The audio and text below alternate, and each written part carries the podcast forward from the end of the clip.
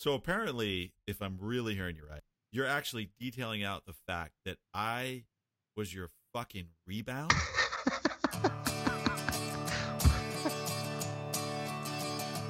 I've been sinking like a rock in this high society. Cause all that means so much to them don't mean shit to me. If I were into money, fame, and power, I'd be sold.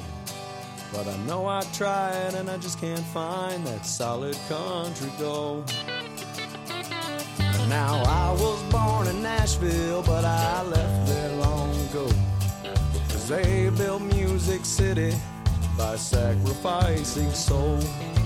L A ain't much different except they got them fancy clothes. And there's an area side or a leaving light of solid country. Welcome gold. To Atlas Bock, a weekly chronicle concerning the mundane, weird, and maybe even sometimes dramatic happenings of a simple fantasy baseball league. This podcast captures the thoughts and musings of Greg, Joe, Jack, and Tim, four of the ten owners in the league. This is episode twelve, entitled, Most Likely to Get Shot.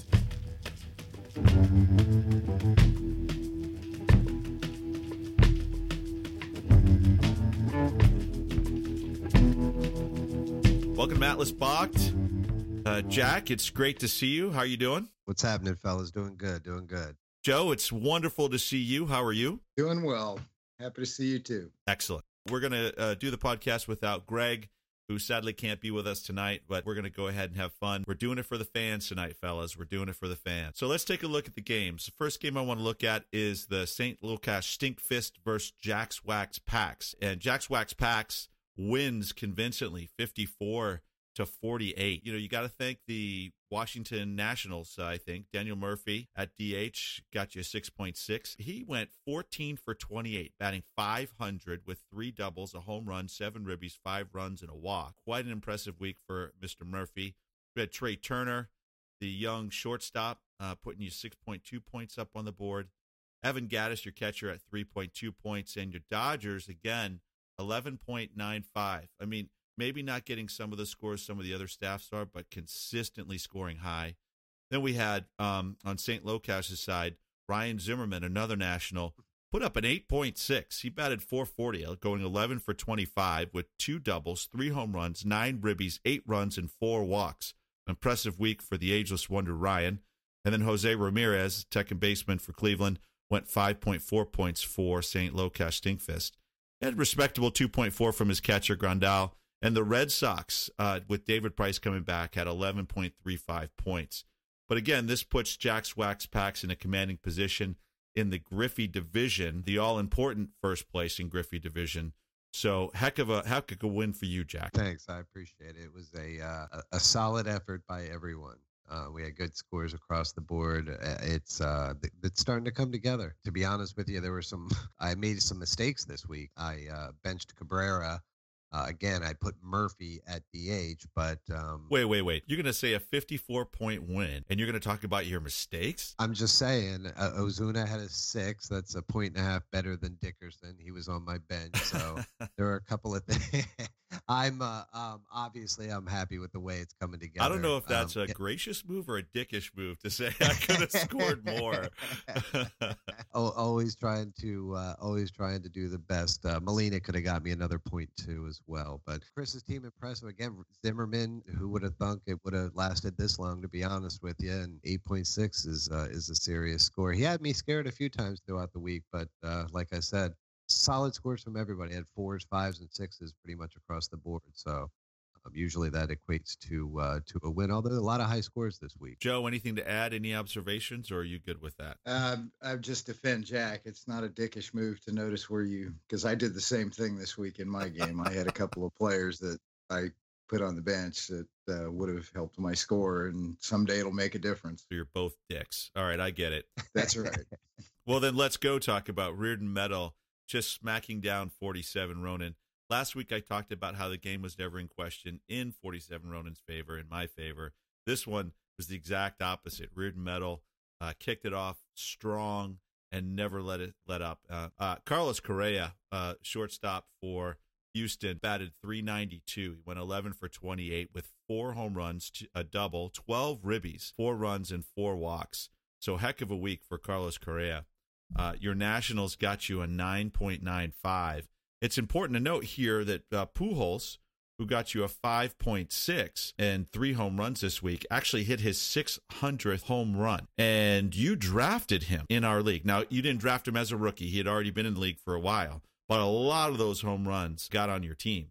So that's uh, certainly. Yeah, I, I was thinking about that the other day, trying to just trying to figure out how many, because he was already ancient when I got him, wasn't he? Well, the question is, is his birth certificate really, does that really right, have his age, exactly. right? That was the there question. However, I mean, he's he's lasted a long time. We do know that he has this secret uh, metal Pujolium that he actually pulls out anytime he plays forty-seven Ronin. I actually started to get close yesterday, but was knocked back down when Pujols hit another home run. So very used to that. For forty-seven Ronin, uh, we had Stanton, who put up a, a six point six, and uh, Mookie Betts a, a five point eight. They led the way in a losing effort. Obviously, the impact of the Harper suspension would not have made a difference, although having the suspension announced on Monday, or the fight happened on Monday, the suspension out on Tuesday, and having to serve that really only gave him a couple of games this week. He did much of nothing, actually had no hits this week for forty-seven Ronin. So, uh, Joe, this is a great win for you, obviously, uh, a very important win in the division you're in. So uh, what do you think? Losing Trout is just brutal. Uh, yes, I, I got some good scoring from Inciarte today and Correa for the whole week, but I don't expect that to be a, a common thing. I'm, I'm going to miss those points. So it's it's really important to beat a quality team when you can. I've got Mikey this week. I'm hoping it's not going to be one of his sixty-point weeks. Um, hopefully I can hang in there with him. I, I'm curious about the the Harper suspension because I didn't pay a lot of attention to it. Did he just not appeal it, or or did he appeal it and they – because it seemed like it happened really quick. Well, as someone who was paying very close attention to that suspension, uh, he, he was an, originally given four games. Strickland was given six. He appealed it, and it was reduced to three games. Okay, let's move over to uh, Bad Street versus the Funkin' Punks. This is a big win for Pop's team. He had fifty-seven point six five against the Punks' forty-five. So this was an absolute thrashing. Um, Where the fuck did that come it, from? You know what? I think it's been building. If you think about it and you look over the last few weeks, he's had a few sure. tough losses. Uh, Justin Bauer from Miami had a seven point two. He went ten for twenty-four. Batted four sixteen for the week with three home runs, two doubles, seven ribbies, four runs, a stolen base, and two walks. He also had uh, Ryan Healy, uh, his third baseman, pop in six point six, and Justin Upton uh, at six point two. So some results of a trade that they got from uh, the super team Jack's Wax Pack. Um, his catcher only put, put in one point four. Derek Norris only put in one point four for him. The Astros pitching staff, though, twelve point four five points. And that's been a consistent all along. He may have a winning formula here. Sano, it really hasn't been a star player for him, and I think there's still more points there for Sano. The Funkin' Punks got a serviceable week from Joey Votto, five point six. That's his first baseman. Uh, went six for twenty-two, batted two seventy-two. Two doubles, two home runs, five ribbies, two runs, a stolen base, five walks. And then Steven Souza, one of his outfielders, put in five point four. Salvador Perez, we talked about Salvador Perez last week. Such a great guy, but not in a fantasy uh, perspective. He had one point eight points for the catcher. And the Blue Jays pitching staff has awoken, ten point six points. That's the best week so far for the Blue Jays. Could this mean something for the Funkin' Punks? Uh, they're in trouble. They, his, they're not doing well. Um, the guys that were doing something for him are now starting to... Uh, Again, Mark Reynolds kind of coming back to, to earth. I know he's had a couple good weeks here and there, but his bench was phenomenal this week, actually. If you look, he's got eight. He's a, an eight from uh, Valencia, a seven from Morales. Kepler got him a five point six, who, uh, again, another guy I gave up on recently. L J's team is um, is not one that I'm fearing moving forward. The, the big question is, yeah, Bad Street. I, I, I think it's more of a, a fluke than anything. Um, Bohr, again, not not somebody I'm chasing right now. Upton's going to have those games. Uh, at least two of us know that. Um, but he's also going to have the other games, and that's very frustrating. Healy's an interesting one. Again, he both of them uh, came to him in the same trade. So uh, I had a lot of uh, hope for that guy in the beginning of the year, and uh, and then just gave up on him pretty quickly. So I'm I'm interested to see how he finishes up. Yeah, you know, Mike's dad could spoil. That's for damn sure. I'm not. I don't think either of these two teams again are postseason ready at this point, but they uh, they could end up being a spoiler. I, I'm curious what you guys think about, because you you've dealt with Pops for years. Does does having almost sixty points and a win change the way he looks at his team? Does, does he all of a sudden start trying to trade to make his team better? Do you oh, feel I see like what he's been saying. Doing that to begin with? He continues to have the same mindset, and and always will have the same mindset, in my opinion, and that's he wants to see his players hit home runs. Um, and sometimes that sometimes that equates to wins, and uh, and sometimes it equates to strikeouts. So well, I agree, and and to to L J's team, you know, forty-five. Some weeks that's a win, some weeks it isn't. It's it's sort of right in the middle. Yeah, they're they're um. You know, there were if a lot he, of if, he, if Pops doesn't have that game, L J wins that game forty-five to forty-one. We're we're saying, oh, that's a good win for L J, and you know there are um you got to keep your eye on the um you know the games for the week. So there's so a lot of teams played seven games this week. Mm-hmm. Um, so what that did is inflated all the scores, as you can sure. see, uh, except Mikey's for some reason. Um, and but, Tim's. Uh, that's what you know. You gotta... I was trying not to say that. That's. What... That's why you got so many fifties in there and such. Again, obviously, guys having good weeks, but uh, more opportunities to score those points, too. So, well, his team, so Pop's team as a total for the week went sixty-six for two eighteen. So they batted uh, three oh eight clip, I think that is, or three oh two clip uh, with sixteen home runs. So, you know, the sixteen home runs definitely stands out. Uh, and if I'm not mistaken, the sixteen home runs is the top for the week. Yeah. You know, that, that is impressive when you think about it. You know, typically we see twelve to fourteen home runs, uh, you know, for the week for a team. sixteen home runs is, is, is pretty amazing. That's what he does. He, he, he has the, uh, the power guy. He won't, his team won't hit three hundred again for the rest of the season. Yeah. So we have a game that is still, since we're recording this on Sunday night, as opposed to our typical Monday night, Lethal Injection, the Omission Commission, still have players and a pitching staff involved in a game. Now, uh, Lethal Injection, Mikey's team, is ahead forty point eight five to thirty-eight point five, and he has three players still to play in the top of the sixth. And Omission Commission has the Cardinals pitching staff. Chances are the pitching staff will not put up enough points. So I'm going to call this in in uh, in favor of Mikey with Lethal Injection, but we'll see if something crazy happens. So uh, this week, Matt Kemp, the Ageless Wonder, uh, got a four point six for Mikey. Uh, his catcher, uh, McCann, a one point two. Interesting to note, Chris Bryant and Anthony Rizzo, uh, uh, three and two point six respectively. Uh, below uh, both were below average at their uh, respective positions. However, the Indian staff put up a twelve point four five. This is what we kind of expected from the staff originally. So if Mikey's players come back in line, and I think they will, given their pedigree, with the Indians really coming on, this could be this could be a team, Joe, I, I agree, that uh, is a team to be nervous of, and you're probably right to be nervous of it. Uh, on the Mission Commission, uh, you know, I mean, Judge is just destroying teams. Uh, he scored uh, eight points. He went nine for twenty-six. For a three forty-six batting average, three doubles, two home runs, seven ribbies, seven runs. He took a stolen base, guys. I didn't know this guy runs, but he t- is stolen base. I guess it's like three strides to get there. Uh, right. And then a uh, six walks, six walks. And I thought this guy was going to have trouble, you know, striking out. Real Muto, his catcher, put in a three point two. Uh, and the Cardinals staff right now sitting at six point five. I think they're going to end up somewhere around seven, seven and a half. When you have... Uh... A, a, an eight in your outfield and you still have the lowest score for the week, then you're um that's not good. Judge is nasty. Um whether he can uh, you know every week we talk about whether he's gonna continue to do it or not, it seems, and uh and he continues.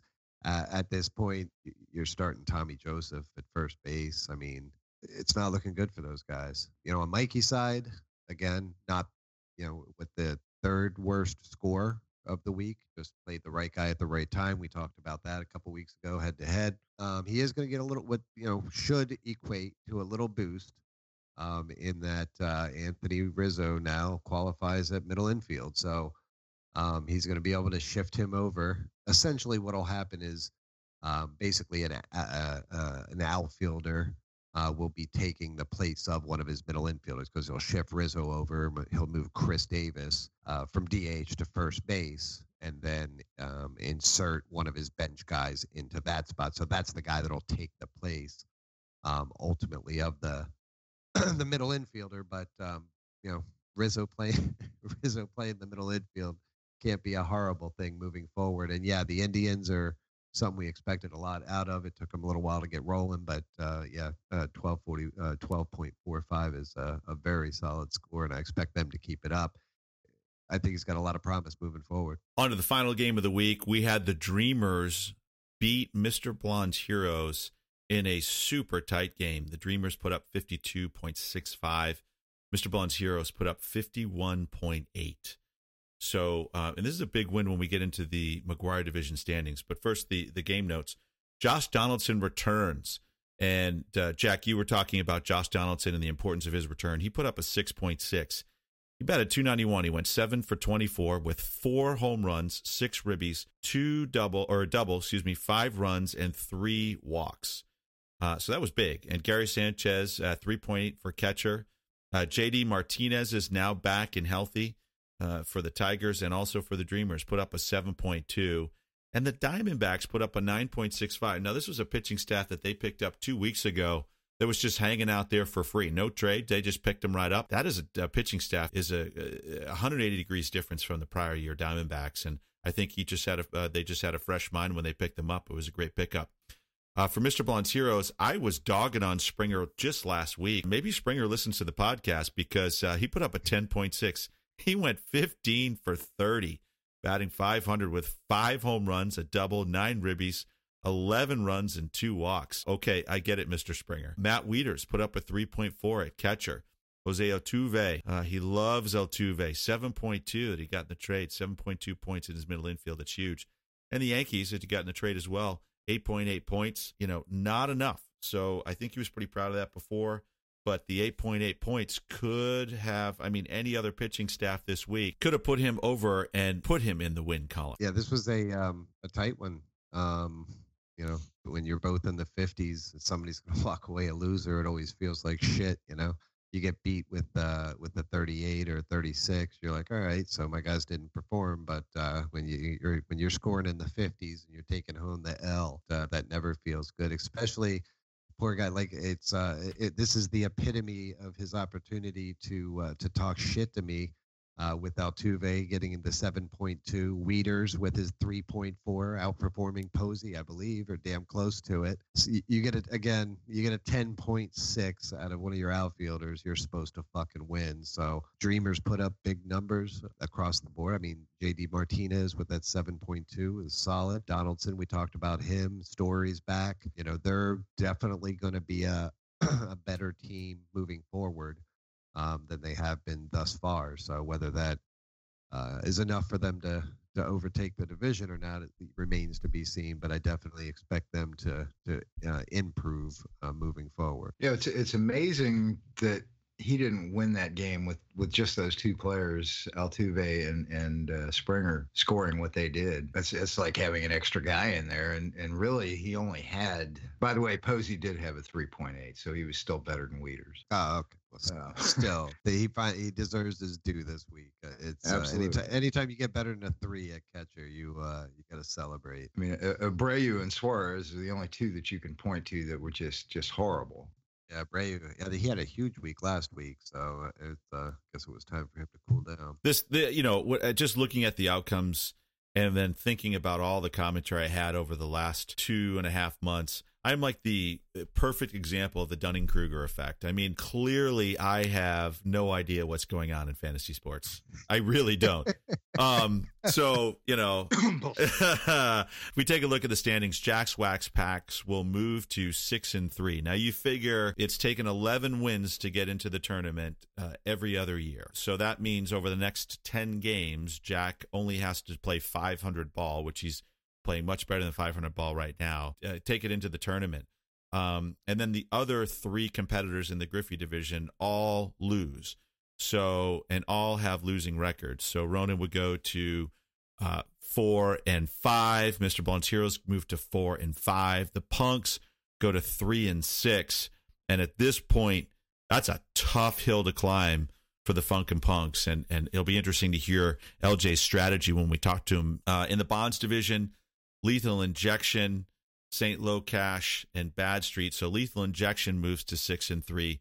Saint Lil' Cash Stink Fist, who was talking shit apparently prior to last week, goes to a losing record, four and five. And then Bad Street at three and six, still, you know, I still think that that looks like a really, again, a, a big hill to climb. This is where that, you know, when you win with a low score, it's a gift that keeps on giving because you didn't sacrifice a lot of points for that win.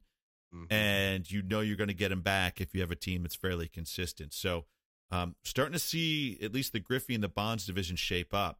The Maguire division, or what I like to call the blood sport division, Reardon moves to six and three, and Omission Commission falls, which isn't surprising, four and five. But the Dreamers going to five and four, with Donaldson coming back and performing just at what we thought he would, and Story not even hitting stride. Uh, I, again, I think this will be one that we'll be watching down to the wire, even with a six and three uh, win loss record. Joe, uh, you know, I just uh, can't say that you're going to run away with it at this point. And I know. I know you're not going to either. It's interesting to see that uh, the Dreamers have actually endured about fifteen extra points against. So if you believe in everything leveling out, that actually does not bode well for you, although you do have the power there with uh, more points scored for. So it'll be interesting, and uh, the next few weeks I think are going to be even more fun to watch, unless you're the owner of forty-seven Ronin. Next up, we're going to have L J, who is the owner of the Funkin' Punks. I'm going to be very interested to hear how L J's taking a look at his team, some of his strategy, and quite frankly, he's one of the most wonderful people I've known for uh, many, many years. And no doubt. yeah, I, I mean, I, I actually think, Jack, you guys ran when you were little, little kids together, right? Third grade. Yeah, I've known him since third grade. All right. So uh, thank you, boys. Uh, we're going to take a quick break, and we'll be back to talk to the owner of the Funkin' Punks.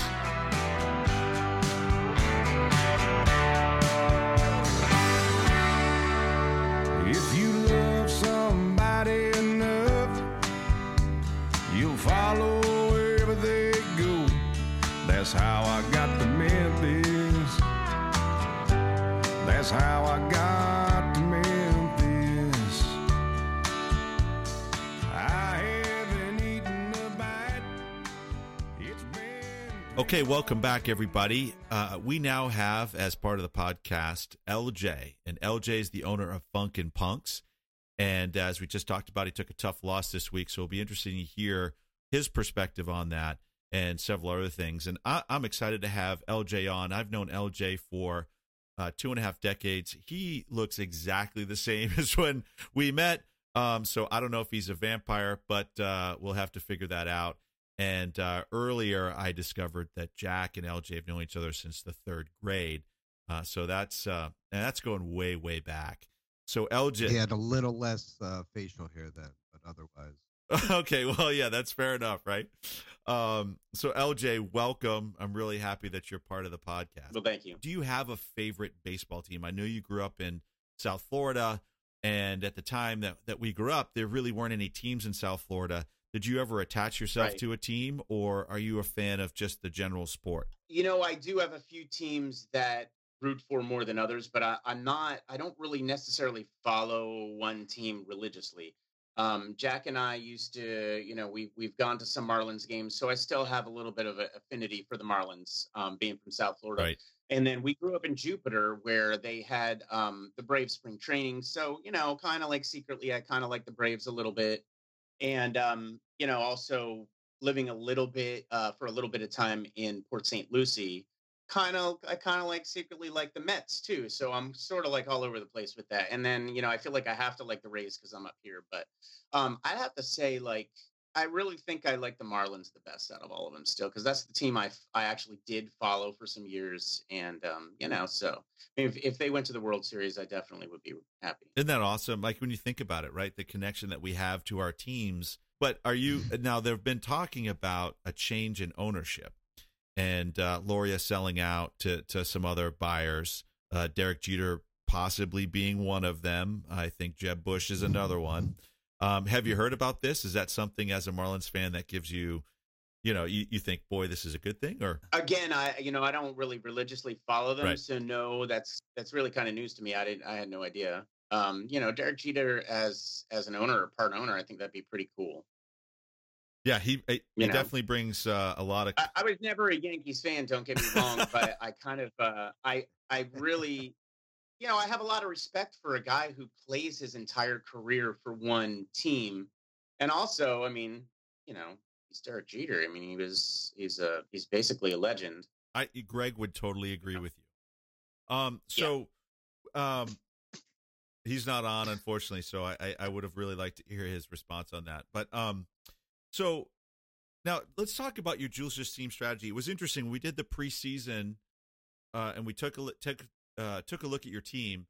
Um, yeah, you know, everyone was kind of like, eh, you know, maybe, maybe not. And then we kind of look back, and you always have a lot of success in this league. What's your strategy in kind of approaching this, and, and how do you approach it? Well, let me let me let me also. say one thing. I was also one unfortunate call from taking the World Series from you one year too, because um, I happened to pick up a different staff and planned on starting them, but it was, I think, Labor Day weekend or something like that. I forgot the game started early that day and I never got it in.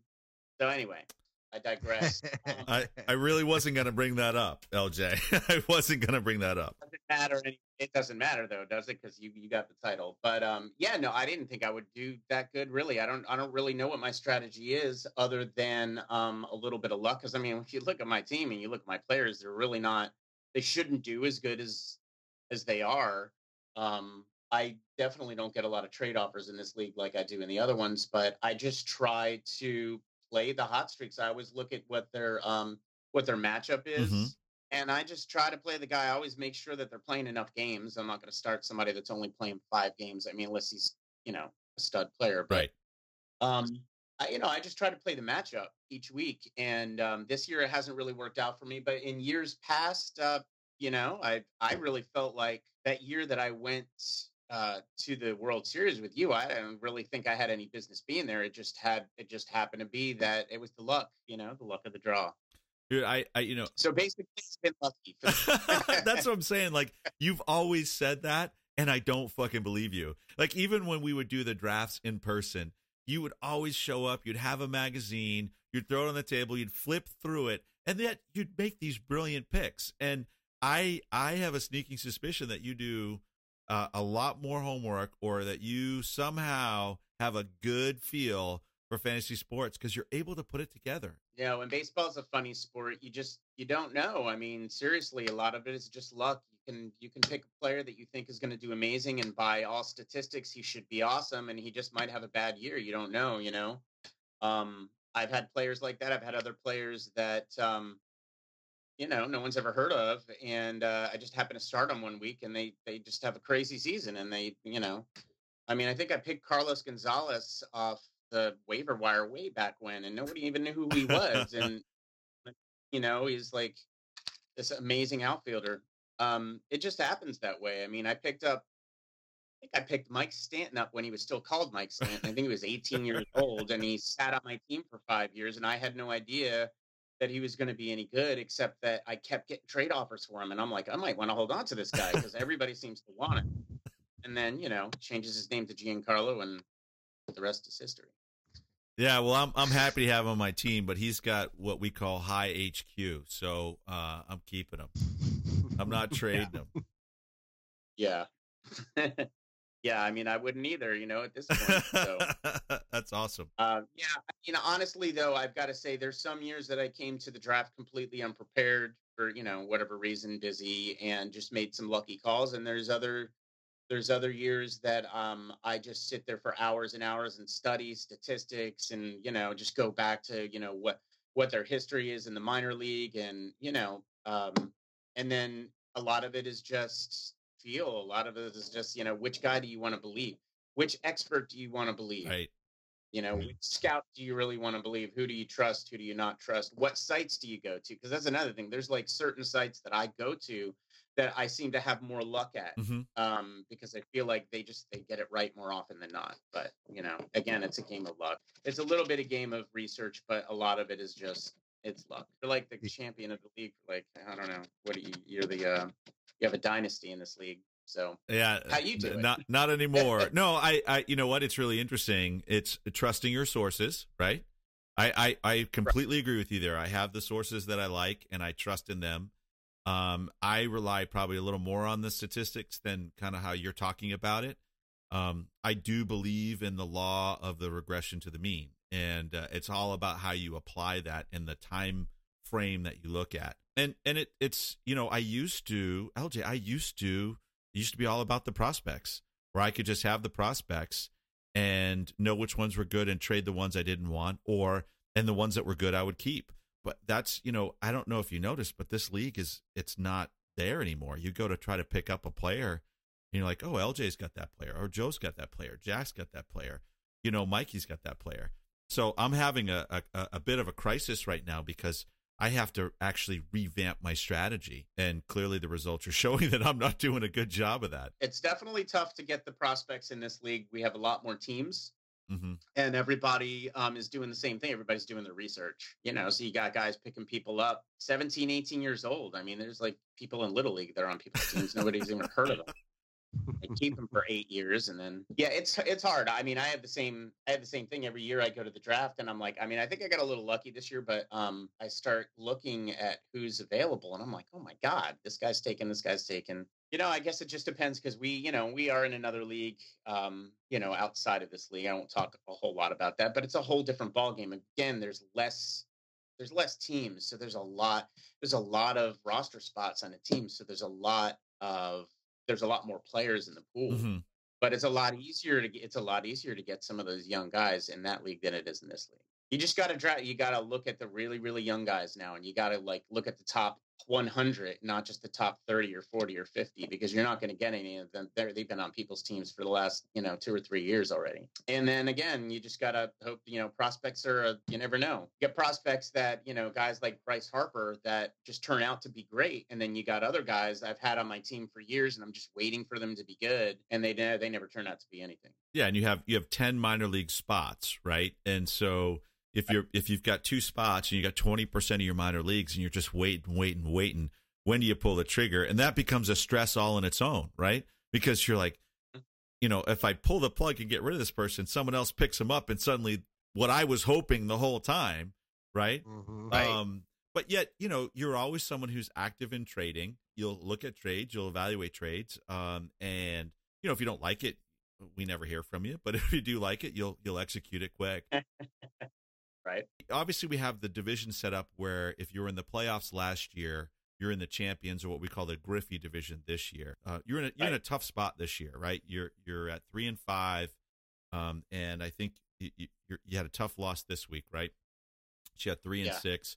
We have Jack's Wax Packs, so Jack's team at six and three. Is this a mm-hmm. point where I mean it's designed where it makes it tougher in the Griffey Division to get there? Do you think that you're getting to the point now where you might say, well, maybe Votto is going to get me some value or whomever? I'm not trying to put anything in your mind, but you look at your team. Are you talking about Votto? Is that what you're going for? No, I don't. Well, um, hey, maybe. But no, um, uh, I don't know. That's half, the, that's half this podcast. I've actually really started thinking about that, you know, hard this week. Like, I mean, is this season done for me? Do I need to just start rebuilding mode? And do I need to start trading my big name players just to try to get some young guys for next year? So what are you going to offer me? Uh, for Votto? Well, let me see. I have Encarnacion who sucks right now. So if I yeah, was, what do you think?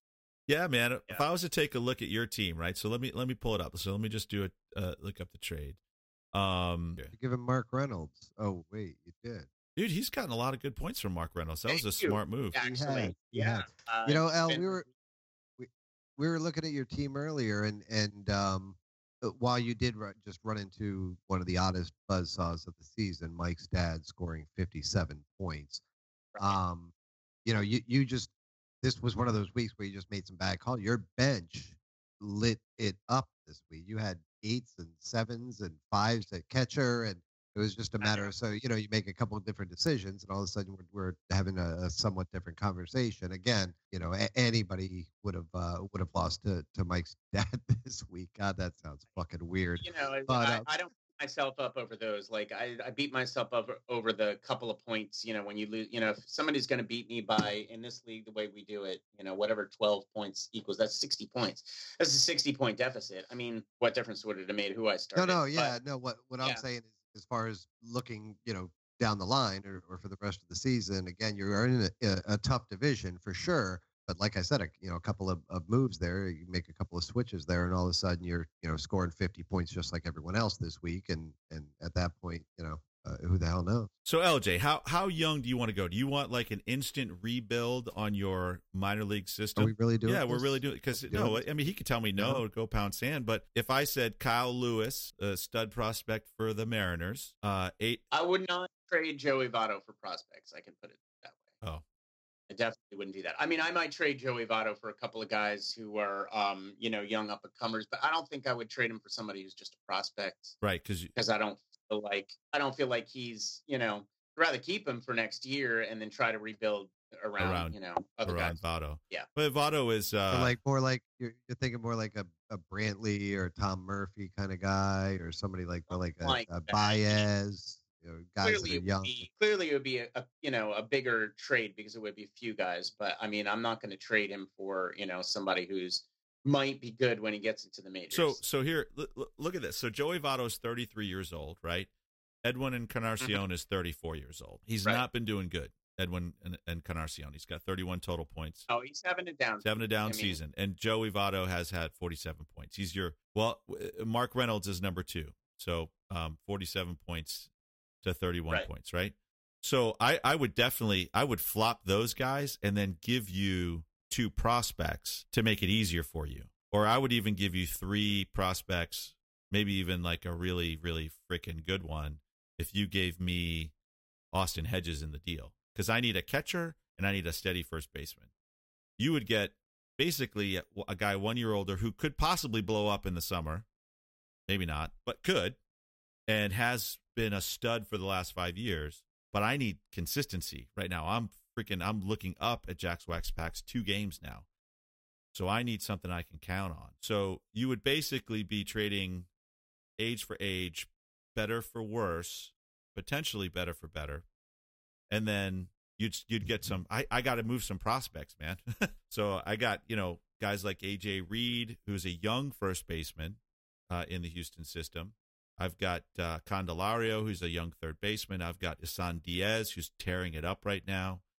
Uh, Jesus Sanchez, Tampa Bay. Lazarito Armenteros. I mean, you could pick. I wonder if Greg's ears are twitching right now. Joe, are, are you having the sympathy for Tim that I'm having right now? It's a weird feeling. Like, I, I, I really feel like I, I'm, I'm a little embarrassed for this guy. I'm actually trying to soak it in and see how he does it. No, that's, I just, you know, it's, it's always value for value. Now, L J could tell me, yo, go pound sand. I don't want to do this. Plus, L J, like, don't feel any pressure that we're, this is on the, the podcast because, you know, it's probably more dramatic if you tell me well, to I fuck don't, off. I, I don't. First of all, Jack knows me well enough to know that I would never just like jump into a trade anyway Beautiful. until I like sit okay. down there and study numbers because I never make quick decisions on anything. It, so no, if if he makes a decision at all. It. And I mean, I really don't really ever make a trade unless I feel like it's completely in my favor, you know. All right. So, uh, so. basically, I've just submitted a trade to you and you can go run the numbers. So, okay. all right. Take your time. Yeah, no, seriously, like, no, seriously, time. take your time. But I, I actually, we're gonna let you go now. No, we're gonna let you go. So no, you can go cons- no, no. He's, you know, again, I, uh, no, I just, it was, it's A J Reed, Kyle Lewis, Jesus Sanchez, and Jaime Candelario, and Edwin Encarnacion for Votto and Hedges. So basically, you, you maybe take a step down, Votto to Encarnacion, maybe not. Maybe Votto's outperforming and Edwin's underperforming, and that regression to the mean will actually work in your favor. And I'm just a desperate little bitch who, you know, ends up getting screwed anyway. Look up the prospects. I'll give you guys who, who who's oh, I will. Because some of these guys I've never heard of before, and I, I do think that Edwin is underperforming. See, so uh-huh. there you go. We'll we'll. I believe he's underperforming this year. Um, I mean, if you look at his history, yeah. if you, you know, have a calculator, you could figure that out. That's it. Yeah. So so Greg thinks that it's because he's back in Ohio, which I think is just ridiculous. And Terry Francona is going to get the best out of him anyway. But I can't wait anymore.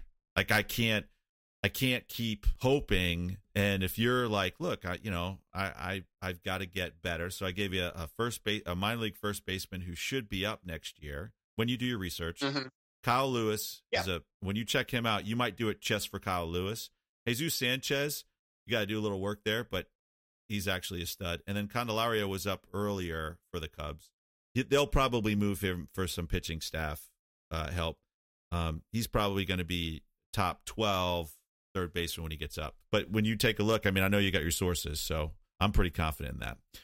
Um, so thank you for entertaining, man. This was this was the first time we've ever been able to talk through a trade on the podcast. We've executed yeah. a few of them. Actually, L J, you were actually on the podcast early because we did the Cabrian Hayes trade. You accepted it while we were on the podcast. So oh, you actually okay. had a oh, yeah. you had like a ghost appearance. Oh, um, do you remember when we so uh, when we really first started playing? I think you guys were playing even before I got in, but when Jack invited me into league, a lot of us worked at the phone room.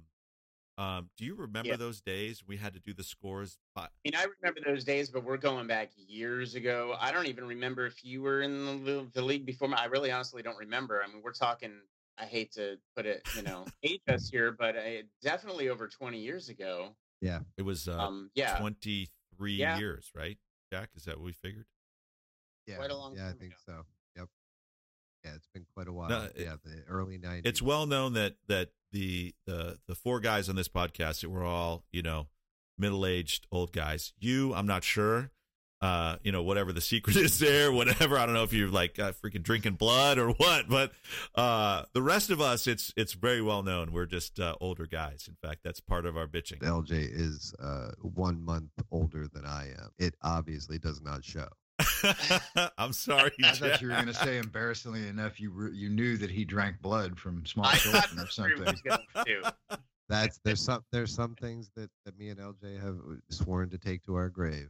No, uh, L J is one of I don't know that I've ever seen L J in a bad mood. He's just really fun person to be around. And I'm really happy that that we had this chance to uh, to become friends. And I think that's one of the best things about the league. Is as you've moved all over the place and all of us have moved all over the place, we've been able to kind of stay connected, however loosely, to this really goofy thing. You know, sometimes for me, I could give a shit about, well, that's not true. I do care about what the team does, but I do know that the benefit, regardless of the win-loss, is actually that we're together. No, it's, I mean, we could, you know, you could play fantasy baseball on any site with a bunch of strangers. You know, we've stuck with this for as many years, I think partly because it does um it does keep us in touch with each other. You know, it really does. I mean, we're across the, half of us live across the country from it's much more fun to take your friend's money than it is a stranger. this is true this is true no yeah I, I you know, honestly, we think about it, we were just kids. I mean, well, you guys were literally like little kids when you met, but we were just I mean we had no idea what was in store for us. You know, when we first started in this this foolish little game, pre-internet, I think. Well, the internet yeah. existed, but we couldn't have. You know, I mean, we had to actually calculate our scores in a paper. Yeah, we didn't find out if we won until like Tuesday or Wednesday.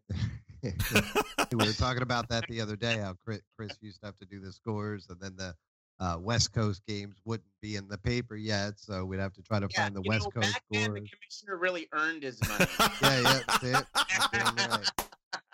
Damn right.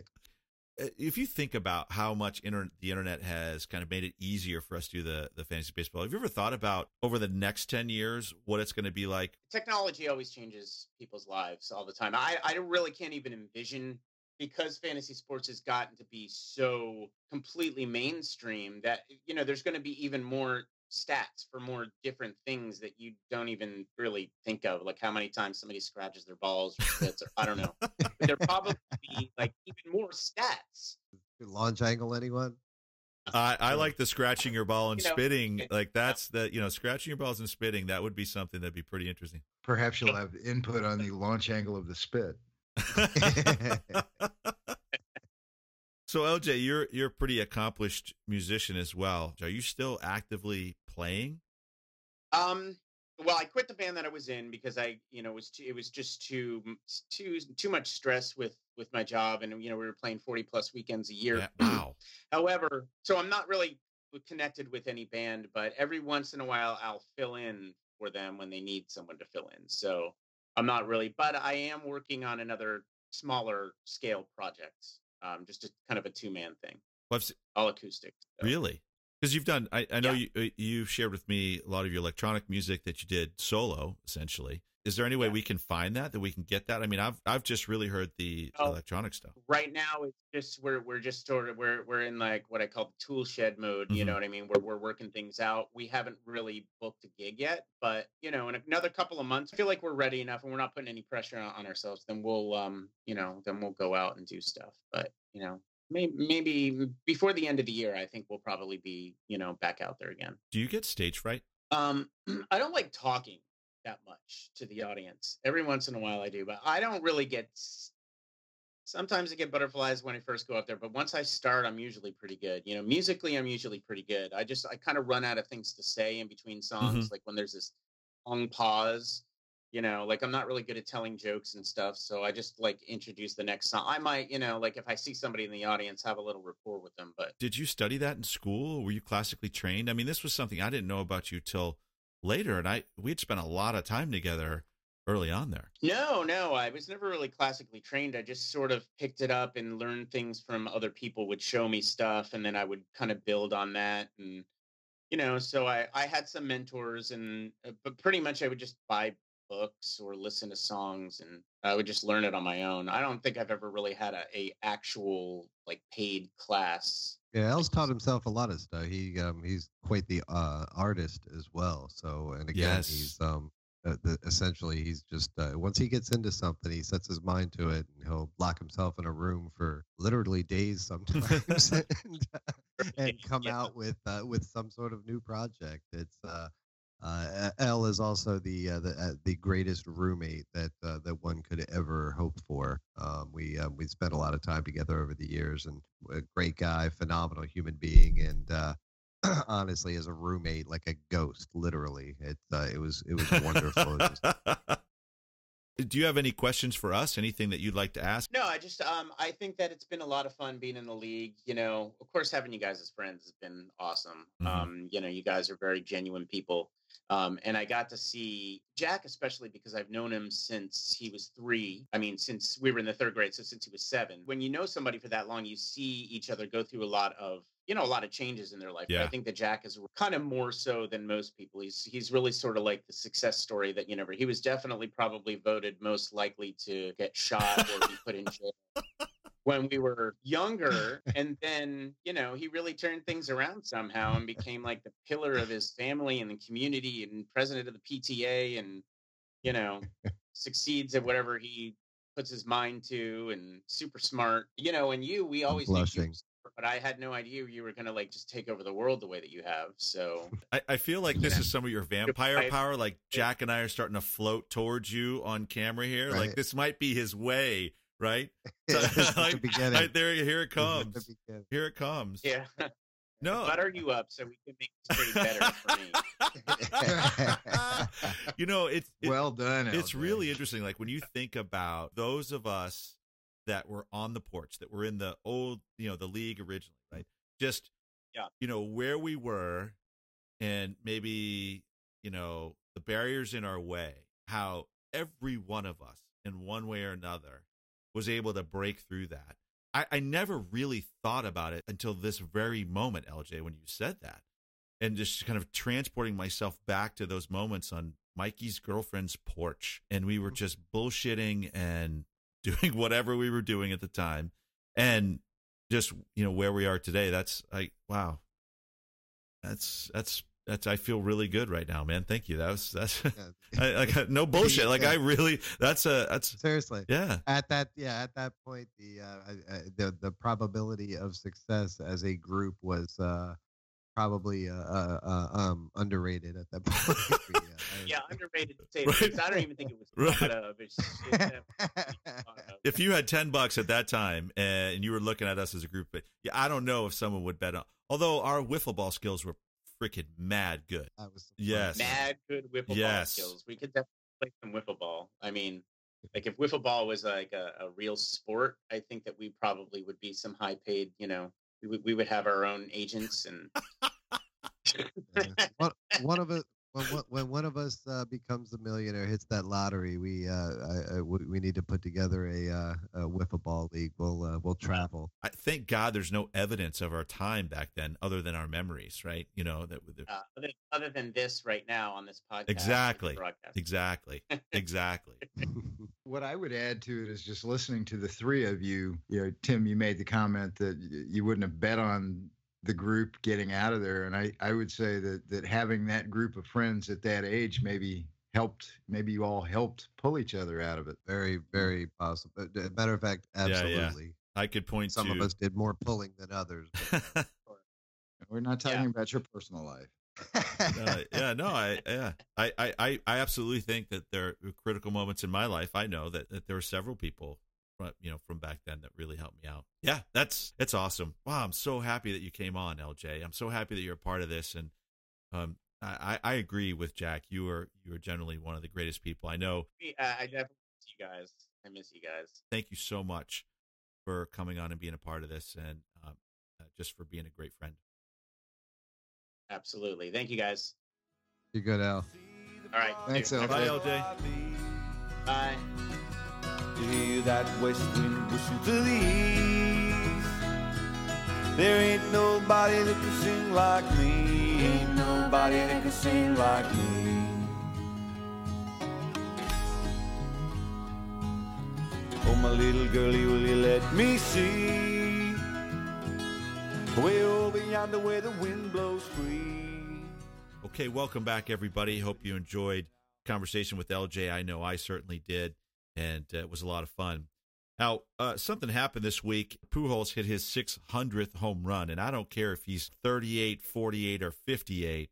Um, it is certainly an honor to see this guy play in the major leagues, and what he's done, even as his body has started to break down, has been so impressive. I mean, he's ninth all time for home runs.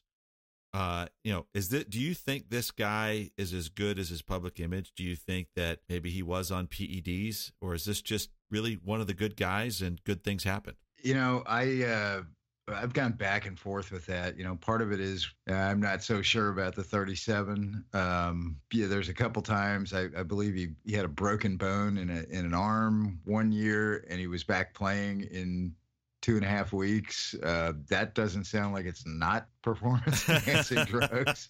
It's freakish what he's done. He's, he's uh, what, the third or fourth youngest player to reach six hundred home runs. Uh, A-Rod, of course, did it when he was thirty-five and some odd days. And uh, Ruth and uh, was it Mantle both did it quicker than he did, uh, but he did it quicker than Aaron. And and I enjoy using him to beat you, Tim. That, that makes me very happy. So there was uh, there's some history here. So we were uh, this was back in two thousand ten, I believe, and it was the first game of the season. We come into the game, and I'm pretty confident I'm going to win. Joe's pretty confident I'm going to win. And Pujols hits. It was a three homer night, at least a two homer. I think it was a three homer night. I think it was too. He just crushed me. I missed the playoffs that year as one of the top scoring teams by one game. So the first game of the year that I lost that I should have won, were it not for Albert fucking Pujols, I lost, didn't make it in the playoffs. Now, Joe's a gentleman about it, but we did. he did bring it up the other day just to remind me that uh, Pujols is still around. And still. Well, I, I don't know if you remember this, but I had actually gone to bed thinking I lost, because that was a, a West Coast game. And I had to go back and look and and did not realize I had won that game because of his late home runs. It was a Christmas game, just like Jack's last week. They're wonderful. But, you know, why aren't people talking about P E Ds with this guy? His head is the size of freaking Montana. And, uh, you know, I don't know how many people come from the Caribbean that look as thick and as giant as this guy. So maybe what Greg was talking about a couple weeks ago about his relationship to the press does make a difference. You look at him, and I agree with you. He he looks like the after Bonds as opposed to the before Bonds. And, and I, I don't know. He, he certainly hasn't been accused or caught that I'm aware of. Well, I, I'm I'm certainly happy that you're honorable enough that when he is found out that you will give back all of your wins, and therefore, hey, hell no. But you know, so now um, the latest thing is really not uh, P E Ds as much in baseball, but the concern that the the ball is juiced. I don't know if you guys know this or not, but the Major League Baseball uh, conducted a study, involved the University of Massachusetts Lowell physics department. Uh, it, after the All-Star game in two thousand fifteen, Major League Baseball actually changed baseballs, the, the physical baseball, and the number of home runs gross and the home runs per at bat started. Uh, there was a big spike, and it, and th- that spike has continued to grow. Now, there's a lot of talk about launch angle. There's a lot of talk, continuing talk about P E Ds.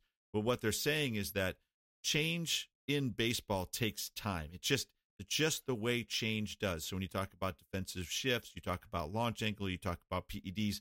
These all take time, obviously in a shorter window than maybe other changes in baseball that take longer, maybe sometimes decades. But what they're saying is that the, the spike was so significant after the All-Star break, and it has continued, that the balls themselves are juiced. I haven't heard any data. I, I actually do kind of remember vaguely about uh, they were changing something with the ball, but I haven't heard any data about it. So this is new to me. It kind of makes sense what you're saying. Um, you know, I, I usually pretty careful about assuming something about anybody. You know, I, I can remember an earlier podcast where everybody was just convinced that Eric Thames was doing P E Ds. And, you know, I, I remember a text of Steve Garvey's forearm and a couple of things like that. Right. Well, then he quit hitting home runs and it went away. So you, you got to, you sort of have to be a little careful with that, but it wouldn't surprise me. I mean, it, baseball was arguably at its most popular when everybody was hitting home run. Chicks dig the long ball, that, that idea. And then that went away as soon as people quit doing the drugs that, that got them that big. I, um, I, you know, is it possible? Of course, anything's possible. Um, there, you know, I, um, I'm quite the, um, the conspiracy buff. So I, uh, I allow for all kinds of possibilities. H- however, it, it, uh, I feel as if it has more to do with the, the, you know, the stuff we've been talking about, the conditioning, um, at a younger age. These guys are just, uh, you know, bigger, they're better, they're faster. They're, are there performance enhancing drugs? Yes. You know, are they out there? Yes. Are people using them? Yes. Um, but there, there's a lot of, uh, kids and, and folks that are coming up and, and, and aren't. They're, they're just learning how to work out better and, and, um, and treat their body better and, and so on and so forth. And, and the balls are, are, you know, reaching them faster and, you know, mm-hmm. the pitchers are stronger. I mean, there's a, a, a lot of different stuff. Yeah, in a, a, a meeting last July, I guess uh, the commissioner told um, uh, a group of baseball writers that they have done extensive testing and there have been no changes. The uh, I read about it on the uh, the Ringer actually mm-hmm. dot com, and the gentleman had asked him uh, for the report, I guess, and eventually got it, and says that the report uh, apparently backs up his statement. So you know, it, it would make sense if I was in the marketing department. I'd probably suggest it. You know, it's um, we were talking about last week, um, you know, with Xander some about the um, about, you know, baseball and, and now in this new, you know, speed and, and faster and, and quicker and shorter attention span age definitely is, uh, you know, I think you even talked about a few weeks, you know, we, back in the, the beginning of fantasy, it, it was, you know, that, that going, going, gone. Everybody mm-hmm. wanted to see the long ball. It's about home runs. Right. It's, uh, it's the, uh, the, the pops theory. Oh, I, If if they are doing something to the baseball to change it, that that disturbs me, because one of the beautiful things about this game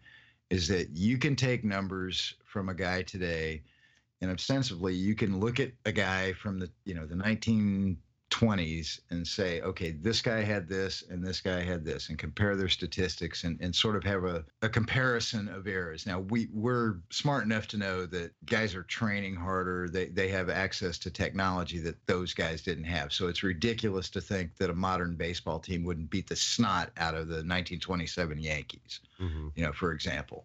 It's that's just romanticized stuff.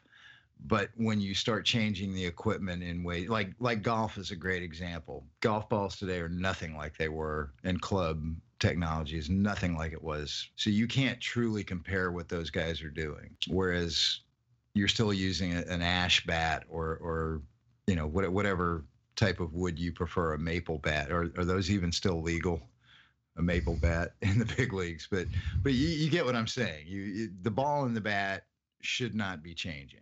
So, Jack, you mentioned the uh, the Phillies. I, do you do you pay attention at all to the Philly Fanatic? Oh yeah, the the the, the mascot. The, yeah, is the, the thing that's his mascot face in all of Skype? Sports. Well, first of all, I have no fucking idea what it is. I mean, well, it's that, a yeah, fanatic. But, yeah. Okay, so you're not supposed to, right? There's no, no connection correct. to what it is. Um, no. But uh, one of the things that I learned, so, you know, obviously Mister Met, right? Did you guys hear the story about Mister Met this year? Okay. Yeah. What he did? I actually watched the video of it, and it was, you know, at first I was like, he's got fucking four fingers. Like, what is a middle finger on a four-finger hand, right? Um, but when I saw the video of what he did walking down the hallway to go underneath the stadium, is he not only flipped the bird, but he took his other hand and put it in the elbow space and really gave the bird. So there was no question that this four-fingered mascot, who is, you know, kind of one of the more lovable kind of aw shucks mascots, it just looked devilish, right? So I started to wonder, like, mascots, I never really paid attention to them. They were there. I understood they were there, but I never really cared about Wally, you know, for the Red Sox. Like, it didn't matter to me. He, I didn't look where he was. So I got to, to, to thinking, what, you know, where did this come from? Where are these, do you guys ever wonder where a mascot came from? Like, and, and how mascots even appeared? No, I think it was, yeah. an, it, well, the, the one I remember, the earliest one I remember was the K G B chicken in San Diego. The, actually, none of them. The the first oh, mascots uh, appeared at the turn of the century. So we're talking about the early wow. nineteen hundreds. So mascot is actually converted from the French word mascati or mascot. It's it's a good luck talisman is, is what the French word is, M A S C O T T E. Um, they since dropped off the E and then dropped off the second T. But originally, uh, one was a dog. Uh, one was a uh, a child, and one was a hunchback uh, back in the day, and the players would rub the hunchback of the guy uh, for good luck. And then, unfortunately, the mascot passed away, and the team went into a tailspin. Uh, but most mascots came into being in the seventies, and I just I was like, God damn, what a great fucking decade, and people don't really appreciate it. Uh, for what it is, that these these mascots came about and are really designed to engage the the kids, right, to be a kind of friendly P R connection to uh, the team. Uh, but it was it was kind of interesting to hear uh, the uh, former Mister Met interviewed, and he was talking about the Philly Fanatic, and he said that the Philly Fanatic, that the Philadelphia Phillies do it right. There's only been two people who've worn the Philly Fanatic costume since nineteen seventy-four, and that he points to, I kid you not, he points to the consistency of the Philly Fanatic character. These other teams that have multiple people, probably interns wearing the suits, miss a huge opportunity to, to add to the sport. And I thought, wow, a good luck talisman that could also work as a P R uh, piece, and the need for that to have some type of continuity as a character. So it's just a fascinating little piece of baseball history that uh, I had never known about until Mister Met put up his, his middle finger and flipped a fan it, off. It's um yeah the um well it, again the Fanatic is is uh, heralded and uh, again, obviously I'm I'm uh, biased but uh, is is often considered the greatest mascot in sports. That you're right, that has a lot to do with it. Um, consistency matters. Just you know, throwing a guy in a, a a suit or a different guy in a suit here and there along the way. Again, you know, we've talked about, I've, I've been involved in sports. So I've actually uh, been in charge of a mascot. I've had a mascot work for me. Right. You know, when I first took over the team, I actually, my, my third day as general manager, I got a phone call. We had a uh, parade and uh, we had the van out there. I had the mascot suit. I was just waiting for the mascot to show up. We're going to put him in the suit. He drives around a little uh, A T V. We drive the van down. The dancers, you know, go down the street with their pom-poms. It's great. Three days into the job, I get a phone call, and uh, it tells me he can't show up. Um, he uh, he quits, and uh, and uh, he's not coming back. So uh, that was just, a, as I said, a few hours before the parade. Um, so my first uh, mascot as the general manager became my uh, my son. I put my son in the suit, said, "Boy, get over here." And I, put him, I put him in the suit. I made him sit in the back of the van and wave as we went down the street. And uh, the head was so heavy that it started bobbing forward regularly. I had to walk over and push it up from the forehead.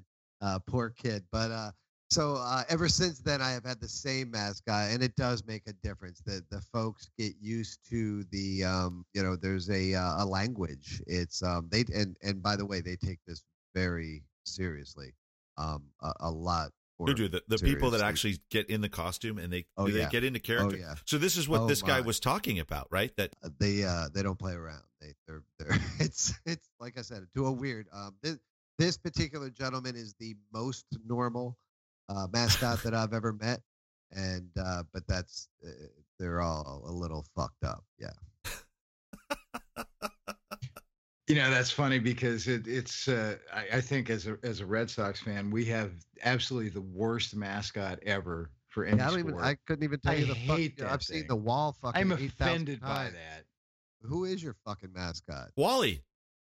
What's I'm he look like? I'm offended by Wally. He looks like a, an overweight Muppet. Yeah.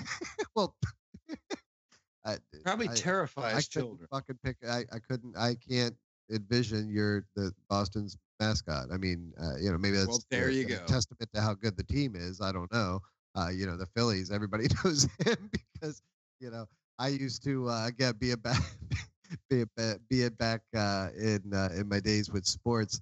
Uh, we had some pretty bad seasons, and uh, there was a running joke. We uh, uh, had some Frisbee dogs, you know, for halftime for about six or seven weeks. We had a, a losing streak, and Uh, the joke around the office is, hey, hey, focus on the Frisbee dogs. Focus on the Frisbee dogs. So, yeah, I'm not a big fan. I'm not a big fan of any um, sports promotions. I, I being in sports, making a living, I think they all fucking suck. Anything that's done on a field that isn't the sport itself, nine times out of ten fucking sucks. And well, you know, it's it's funny that you say that because I actually, one of the great sports mascots for me was the Orlando Predators arena football team mascot, and I happened to run into the guy at seven eleven one night after a friend. game, and he was he was just, you know, he saw I had my Predators hat on and probably a T-shirt or something, and he said, "Oh, did you go to the game?" And he was talking about the game. He was a fan. He wasn't of the, still of the in team. in costume, was he? Absolutely not. Oh, okay, no, so no. you didn't know and, you were and, talking to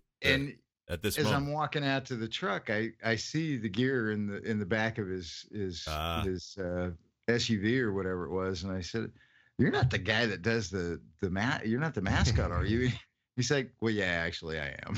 yeah, guy, yeah, he's a uh, he's a great guy. Alan is uh, is yep, his name. That was his name. Yep. He yep. Um, he would be an interesting guy to to get on because he um, not only has has been a mascot for you know twenty some years, whatever it has been. Uh, Um, but he he actually created. He's pretty pretty damn smart. He created that mascot and then um, actually owned it. He would not uh, allow the, the team to, to own it. Um, so um, he was so popular that the team couldn't go away from him, uh, and nice. He ended up benefiting more than most mascots would because he actually owned the rights uh, to the that the mascot. It was. Uh, it was pretty brilliant. It was so. In addition to that, he um, actually made the suit, and he actually creates um, mascots for um, other teams and all over the country. He had a lot to do with uh, Nitro at U C F there. Um, yeah, he's a pretty interesting dude. But um, older guy. I used to joke in the uh, you know they do the mascot games down there in Orlando and uh, get you know stuff uh, from the Magic and um, you know uh, uh, Jackson would even come down from uh, uh, Jacksonville and. Uh, Nitro, get all the the, the local um, mascots together, and they play games and such, and you know basketball, and and uh, Alan was a little older um, out of the group of uh, of mascots, so I used to joke with him all the time about uh, the uh, the age difference and uh, how much uh, Ben Gay he needed after me afterwards. But, yeah, he was a great guy, like I was a really good guy ultimately. Well, you know, it's funny that you mentioned those too, because I, I, I'm sitting here thinking as you're talking about this, is it seems like the ones that seem to be good are the ones that somebody, the, the, the earlier ones, and something that somebody actually thought about before they did it. Because I know for a fact that a lot of the things that Jackson DeVille does were stolen directly from the Kansas City Chiefs organization. Um, because I, we, we'd gone to games early on in Jacksonville's Jacksonville's tenure, and we're going, well, wait a minute. We saw that like three years ago in Kansas City. He's just doing the same thing. Now, there's only so much they can do with a giant forty pound head, but yeah, yeah. you know, yeah, there, and there's no honor in sports. Yeah, with, with, there's and, plenty of stealing going on. And Steph is on par with Wally. It's it's just a lame, lame mascot. I, I'd have to agree with you on that one. I would be fascinated to talk to someone who really understands, gets into character, and to your point that it's a it's a physical communication. They can't talk, right? So they have mm-hmm. to they have to do this physically. I'm sorry to interrupt. I, I've great. literally interviewed, you know, four mascots. So so part of the interview, uh, put the suit on. And uh, and then we'll be in the office in there, and then come in there, you know, in the suit, and, and their first interaction with us in, in the interview process is show me happy, you know, show me excited. I don't care what kind of human being you are, to be quite honest with you. I don't care how articulate you are, because you're not going to talk. I want to see you in the suit and moving and doing the things that you need to do. So that's the the actual interview process was. Get in the suit and show me these different emotions. And it's not the easiest thing to do, man. It, uh, it is, uh, it's very difficult to, to communicate without being able to speak in that fashion, or, or be seen, you know. Again, to, to not talk is one thing, but there's no facial expression. There's it literally just, just the body language that you're able to, to create through the suit. It's, uh, it's quite an art. Do you have those things dry cleaned before you give them to the next person? Cause I just, I, I just imagine this stench. It was, yeah, it was one of the, um, it was one of the lesser excitable jobs that the interns had. I'm, I'm guessing you, you lose some weight during a game if you're running around the end zone in one of those things. He would go, he would go through a cooler filled with water and Powerade, and, um, and honestly, at times would, uh, would end up with an I V, um, throughout the game. Oh, geez. Do you find that adults liked the mascot too? Or was it just the kids? Drunk women love mascots. Drunk that the um, the combination of drunk women and cell phones and mascots will take up quite a bit of time. Well, gentlemen, uh, as always, it's been so much fun spending some time with you. I really enjoyed the breakdown of the games. Congratulations uh, to both of you on great wins, important wins this week, and uh, you know the tournament's getting closer. Yes, you're both dicks. Um, and uh, you know, I really enjoyed uh, L J coming, and I've learned more about mascots this week and in this call than I think I ever would. And I want to talk to I want to talk to someone that has put on the suit. But uh, thanks again. I, I look forward to this time every week. I love you guys, and uh, I will talk to you soon. Bye, guys. Take care. Just want to say hey to Greg. We're thinking of you, brother. Dude, we are, yeah, man. man. Our sure. thoughts are with you, brother. Have a good one. Much we'll, love. Yep. Look back to seeing you next week. All right, brothers. Bye. Night. We're dedicating tonight's podcast to Norma Grace Crow. You'll be missed, Norma. In your honor, I'd like to read All Is Well by Henry Scott Holland. Death is nothing at all. It does not count. I have only slipped away into the next room. Nothing has happened. Everything remains exactly as it was. I am I, and you are you, and the old life that we lived so fondly together is untouched, unchanged. Whatever we were to each other, that we are still. Call me by the old familiar name. Speak of me in the easy way which you always used.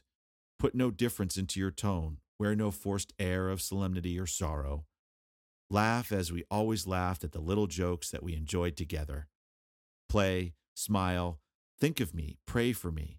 Let my name be ever the household word that it was. Let it be spoken without an effort, without the ghost of a shadow upon it.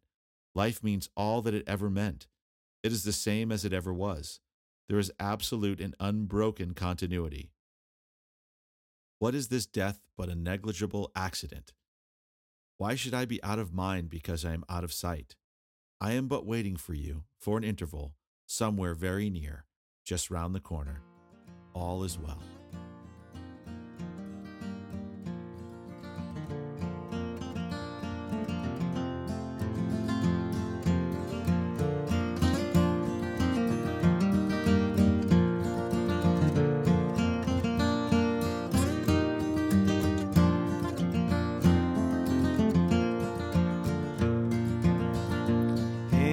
far and distant village, dying at the close of day. 'Twas a fair-haired boy who'd wandered far from home. Take this message to my mother when my work on earth is through. Tell her that her boy will meet her in the land beyond the blue. In his hand he held a picture of the old home far away. In the other 'twas a mother old and gray. While in accents low he whispered, she will know that I was true. Tell her that her boy will meet her in the land beyond the blue. Tell my mother I will meet her when my works of love and labor all are through, where the good of earth are gathered with the faithful and the true. Tell her that her boy will meet her in the land beyond the blue.